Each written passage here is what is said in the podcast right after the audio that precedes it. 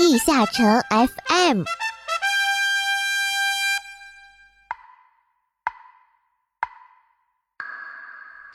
地下城 FM 第六十九期，新春礼包上线，各位觉得买几套最值得呢？Hello，各位冒险家们，你们好，欢迎来到地下城 FM 第六十九期，我是主播梦梦梦慈溪。各位期待已久的新春礼包终于上线啦！各路使徒以及众神降临礼包，购买的礼包数量越多，所获得的赠品越丰厚哦。购买礼盒所获得的装扮、称号等均为可出售物品，没有时装需求的冒险家们也可以将其出售。新春勇士喜相逢，迎福袋开强化增幅券。在活动期间，勇士们每天登录游戏即可点击疲劳值上方的活动图标，在活动界面中领取一个新春登录礼盒与一个福字印戳。根据累积到的福字印戳，勇士们还能得到更多的奖励哦。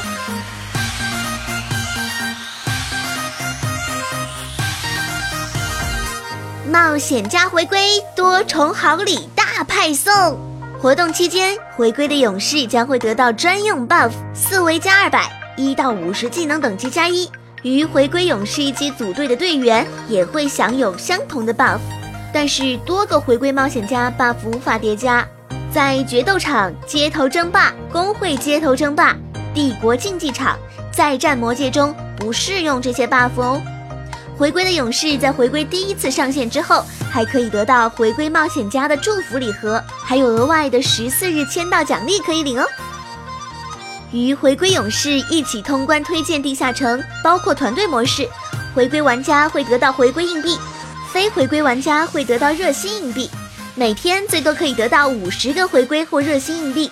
通关特定地下城，更可以额外得到该地下城的产出材料。如果组队队友与回归地下城在同一个公会，在通关时更可以得到额外的回归或是热心硬币，还能得到更多的特定地下城材料哦。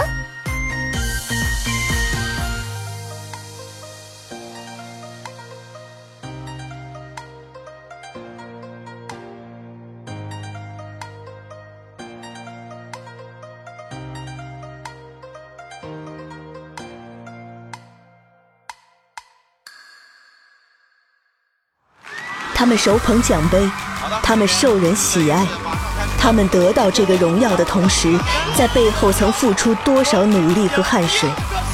阿拉德人物志，随你走进地下城中真正的勇士。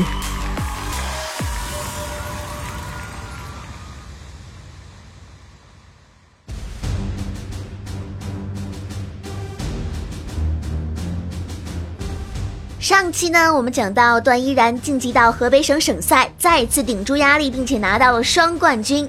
从机械到金身，从选手到主播，大多数游戏玩家不知道的是，其实段依然玩的第一个职业是机械。然而，同班同学劝说他玩个金身吧，这个职业拿到过全国冠军。年少无知的他毅然决定放弃机械玩金身，殊不知金身夺冠都是很早之前的版本了。而当时则是金身最弱的版本，但是这并不影响段依然对金身的热情。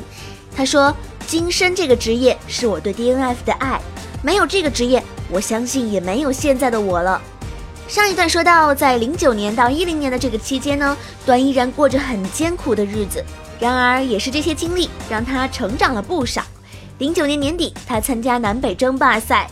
当时的段依然在自己所在的大区是数一数二的高手，觉得冠军根本就是唾手可得的事情。然而第一轮就败下阵来，对于第一次参赛的段依然来说是个不小的打击。他说：“大冬天我居然手脚紧张的出汗，这才明白人外有人，天外有天，对我也是当头一棒。”南北争霸赛我参加了四场海选，全部一轮游，当时觉得整个人都不好了。后来，二零一零年，DNF 迎来大改版，金身这个职业终于得到了加强。经过半年的休整，段依然再次踏上了二零一零年全国锦标赛石家庄赛区的海选舞台。当时报名的选手达到了三百人，比赛从下午一点一直打到了凌晨一点。那功夫不负有心人，段依然成功拿到了个人和团队赛双冠军，这也成了他人生的一个重大转折点。时间来到二零一三年，那时候官方正好在找解说，他说我其实在一三年就想着试着当解说的。解说不像选手，需要更多的口才和临场发挥，和包括对这个游戏更深层次的理解。当时我本身就是职业选手，后来有了这个机会，果断的冲了上去。解说其实很重要，它可以让一个不太会 PK 的观众通过解说来看比赛，也能明白一些东西。但是做到这一点也不是很容易。好在段依然有基础，后来也彻底转型成功了。虽然有基础，但解说和选手毕竟担任的角色不同。选手考虑的是自己接下来将要面对的选手，而解说则需要全局的把控，以及比赛过程中除了看，更多的是说。段依然说，解说的话让我最记忆犹新的一件事是第一次上台解说。我记得那次解说，我全程下来说的话不到十句，弄得我的搭档非常无语，真的太紧张了，脑子一片空白，感觉比第一次比赛都要紧张。当时的面部表情基本是僵硬的。但是后来慢慢习惯了之后，段依然还是带给观众很多场精彩的比赛，跟每个搭档都有很好的合作，实在让人想不到这是之前的慌张的段依然。生活中的段依然性格开朗，是一个非常能挑逗气氛的一个人，也有很多的蓝颜知己，他自己还戏称自己是妇女之友。现在他每天还是在龙珠平台上做着直播，出点视频，一般下午没事跟朋友出去打打羽毛球、乒乓球，还算比较惬意。晚上的时候呢，会看看视频，看看书。现在的 DNF 比赛面对更多的草根玩家开放，只要你有技术、有能力，就有机会能够站在更大的舞台上，操纵着你最喜欢的职业，拿到你想要的荣誉。那个时候，你将是真正的王者。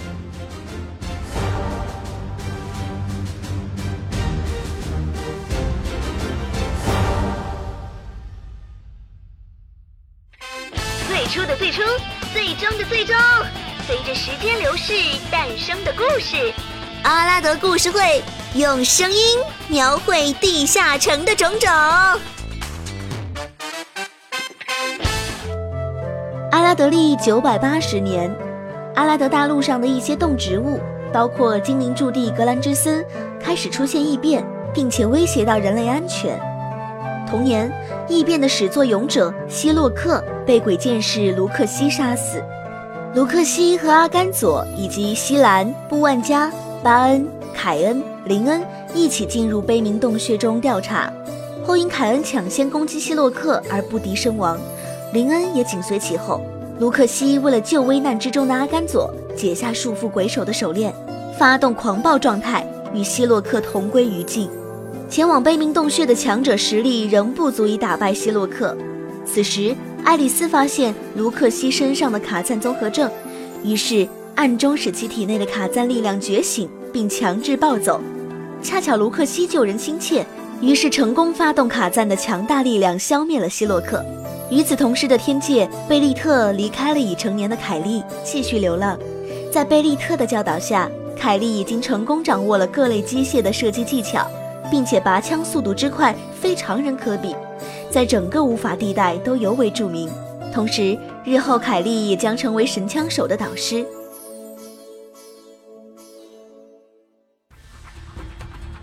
魔界，卡修派发现了黑暗之眼的存在，并成功研究出其可以替换到身体的任何部位，以此获得源源不断的能量。卡修派借此力量在魔界中迅速崛起。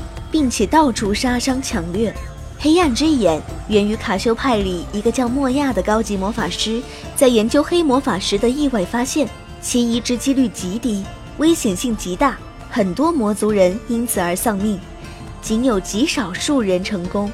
其中敢于大量移植的，当属居住在伯龙克斯的男魔法师，但其中黑暗之眼是使徒死去时期魔界逆向转移的能量之一。本期的节目到这里就结束了，感谢各位冒险家的收听，我们下期再见，提前祝各位新春快乐，拜拜。